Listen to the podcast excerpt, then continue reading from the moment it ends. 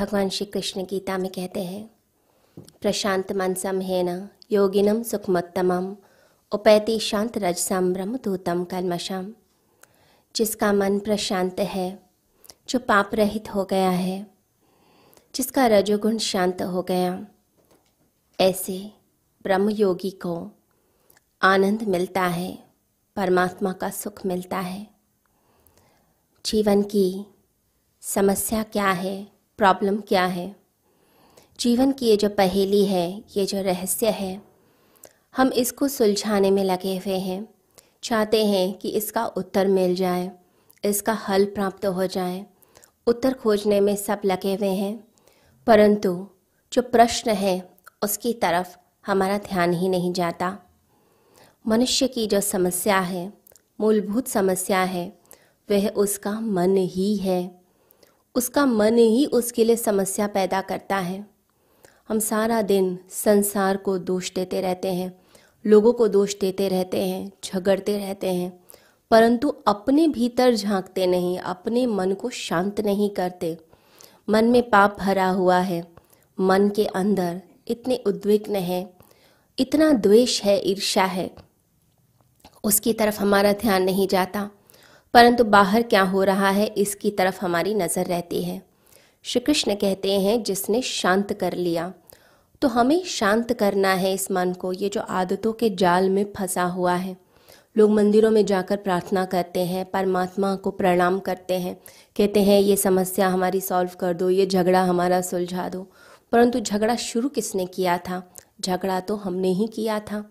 फिर परमात्मा से मदद मांगने के लिए चले जाते हैं। इन प्रार्थनाओं का कोई भी मूल्य नहीं है। सबसे पहले तो हमें अपने मन की उलझन को ही ठीक करना पड़ेगा, ये जो मन उलझा हुआ है। हम मंदिर में भी जाएँगे तो शांति नहीं लेकर आएँगे, बल्कि मंदिर की ही व्यवस्था को अशांत करके आ जाते हैं, क्योंकि ये जो मन है, ये विक्षिप्त है। ये पागल है। इस विक्षिप्त मन के कारण ही समस्या होती है। हम कोई व्यक्ति जो पागल है या विक्षिप्त है उससे सलाह नहीं लेते। परंतु अपने मन से जो चारों दिशाओं में दौड़ता रहता है, जिसे सब कुछ चाहिए उससे ही हम जीवन की समस्या का समाधान चाहते हैं। तो सबसे पहले तो इस मन को ही ठीक करना पड़ेगा, इसकी जो समस्या है, इसको समझना पड़ेगा। तो मन की समस्या क्या है?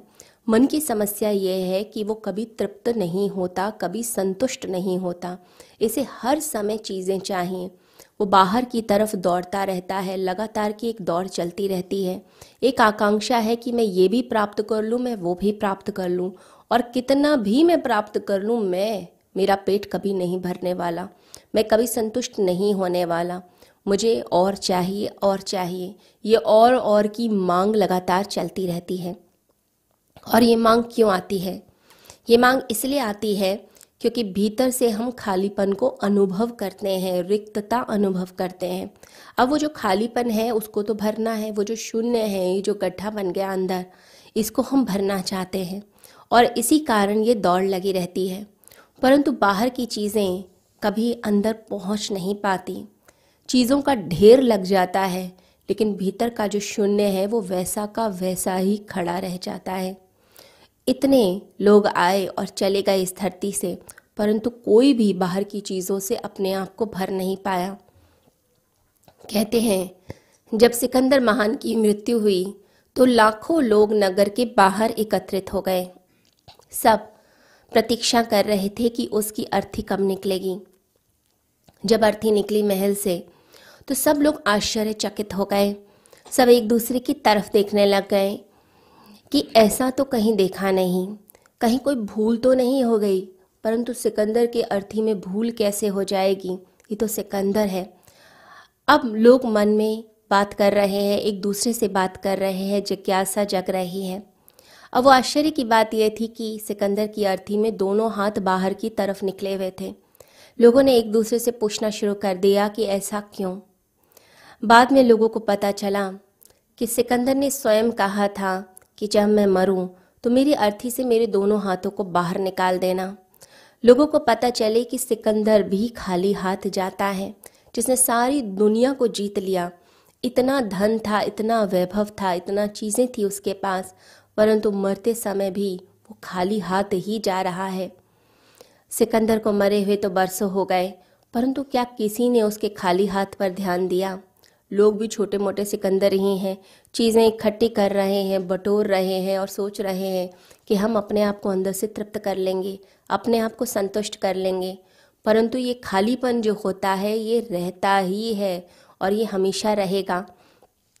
क्योंकि हम अपने लिए, अपनी आत्मा के लिए कोई काम नहीं कर रहे हम बस बाहर की चीज़ों को बटोरने में लगे हैं।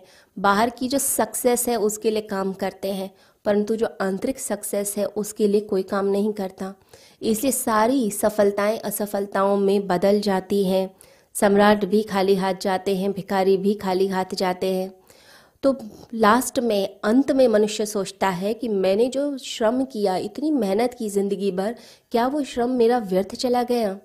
ऐसा लगा कि जैसे कि रेत पर कोई महल बनाया हो और वो महल टूट गया हो, पानी में लकीरें बनाई हुई हो और वो लकीरें जो हैं वो पूरी की पूरी मिट गई। तो मनुष्य के मन में अंत में आता है, मैं खाली का खाली ही हूँ, मैं अभी भी तृप्त नहीं हूँ, अभी भी शांत नहीं हूँ। तो लोग कहते हैं, मेरा सारा धन ले लो, मुझे शांति दे दो, मुझे आनंद दे दो, मुझे तृप्ति दे दो। लेकिन ये जो तृप्ति है, ये जो शांति है, ये कहीं बाज़ार में मिलती नहीं है। इसके लिए प्रयास करना पड़ता है, स्वयं की आत्मा पर काम करना पड़ता है। तो ये खालीपन, ये सूचना है कि हम बाहर की चीज़ों से अपने भीतर को कभी भी नहीं भर सकते हैं। तो भीतर क्या चीज़ प्रवेश करती है? निश्चित रूप से बाहर की चीज़ें तो प्रवेश नहीं करती। हमारे मित्र, हमारे प्रियजन, हमारे घर के लोग, हमारा धन, हमारा वैभव, हमारे पद प्रतिष्ठा, ये कुछ भी प्रवेश नहीं करती, फिर भीतर क्या प्रवेश करता है?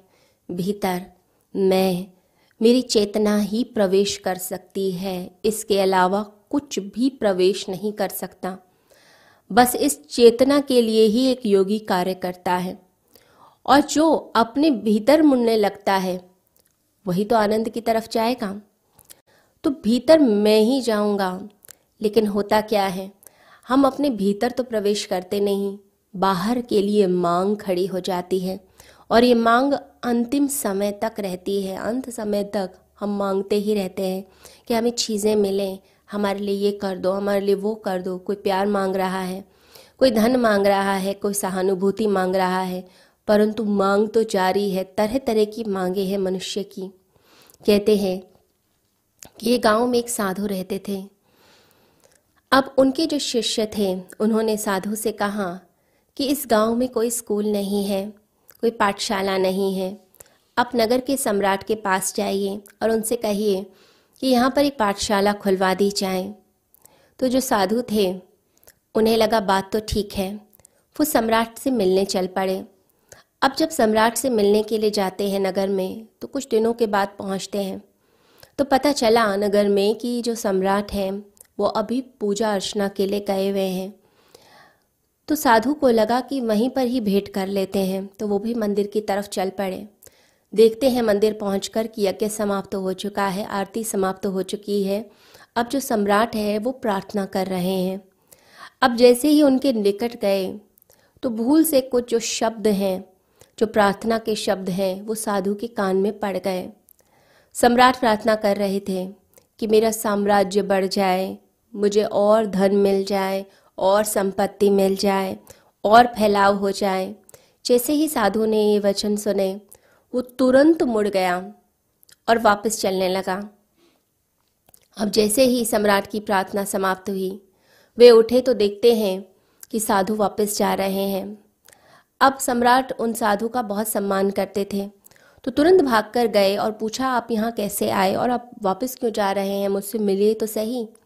तो साधु ने कहा, भूल से तुम्हारी प्रार्थना के कुछ शब्द कान में पड़ गए। मैं तो मांगने आया था, परंतु लगा कि यहाँ आना तो व्यर्थ ही हो गया। मैं तुम्हें सम्राट समझता था और सम्राट समझकर तुमसे मांगने आया था, परंतु यहाँ आकर तो लग रहा है कि मैंने गलती कर ली। मांगना ही था तो मुझे भी उस परम पिता से ही मांग लेना था। मैं तुमसे क्यों मांगने आ गया? और कहकर साधु वहाँ से चले गए। ये जो मांग है मनुष्य की, ये अंत तक चलती है। कोई राजा हो या भिकारी हो, सब मांग रहे हैं परमात्मा के द्वार पे। सिर्फ़ धर्म ही है जो आपके भीतर की संपदा को आपसे मिलवा देता है। परंतु फुर्सत किसको है? आसपास जो घटित हो रहा है, क्या हम उसको भी देख पाते हैं? चिड़ियों की चहचहाहट को, वृक्षों को, आकाश के तारों को किसकी तरफ़ हमारी नज़र गई? हमारी नज़र तो सिर्फ़ धन में है, हमारा दिमाग सिर्फ़ और सिर्फ़ हमारे काम में व्यस्त है। परंतु जो आसपास अस्तित्व में घट रहा है, उसकी तरफ़ किसका ध्यान है? जो योगी होता है, वो सिर्फ़ और सिर्फ़ अपनी तरफ़ ध्यान देता है। कुछ देर अपने आप को थामता है 24 घंटे में से आधा घंटा तो थामिए अपने आप को, रोकिए अपने भीतर मुड़िए। जैसे झरने पर पत्थर रख दिया जाए तो प्रवाह एक जगह की जगह दूसरी तरफ़ फूट कर चलता है। हम बाहर की यात्रा जब बंद कर देते हैं तो चेतना भीतर की तरफ़ मुड़ती है। और जब भीतर मुड़ती है तो पाती है कि सत्य, परमात्मा, आनंद और शांति तो भीतर है। ये जो खालीपन मुझे दिख रहा था, ये मेरी मांग के कारण था। खालीपन तो कभी था ही नहीं। भीतर तो सब कुछ भरपूर है। भीतर आनंद ही आनंद है। बस इस आनंद की तरफ़ ही हमारी यात्रा होनी चाहिए। इसलिए कृष्ण बार बार कहते हैं कि अपने आप को शांत करें। ये जो व्यर्थ की दौड़ है, इसे शांत करें और जो इसे कर लेता है, वो अब निश्चित ही अपने अंदर के आनंद को उपलब्ध हो जाता है। सभी को हरिओम।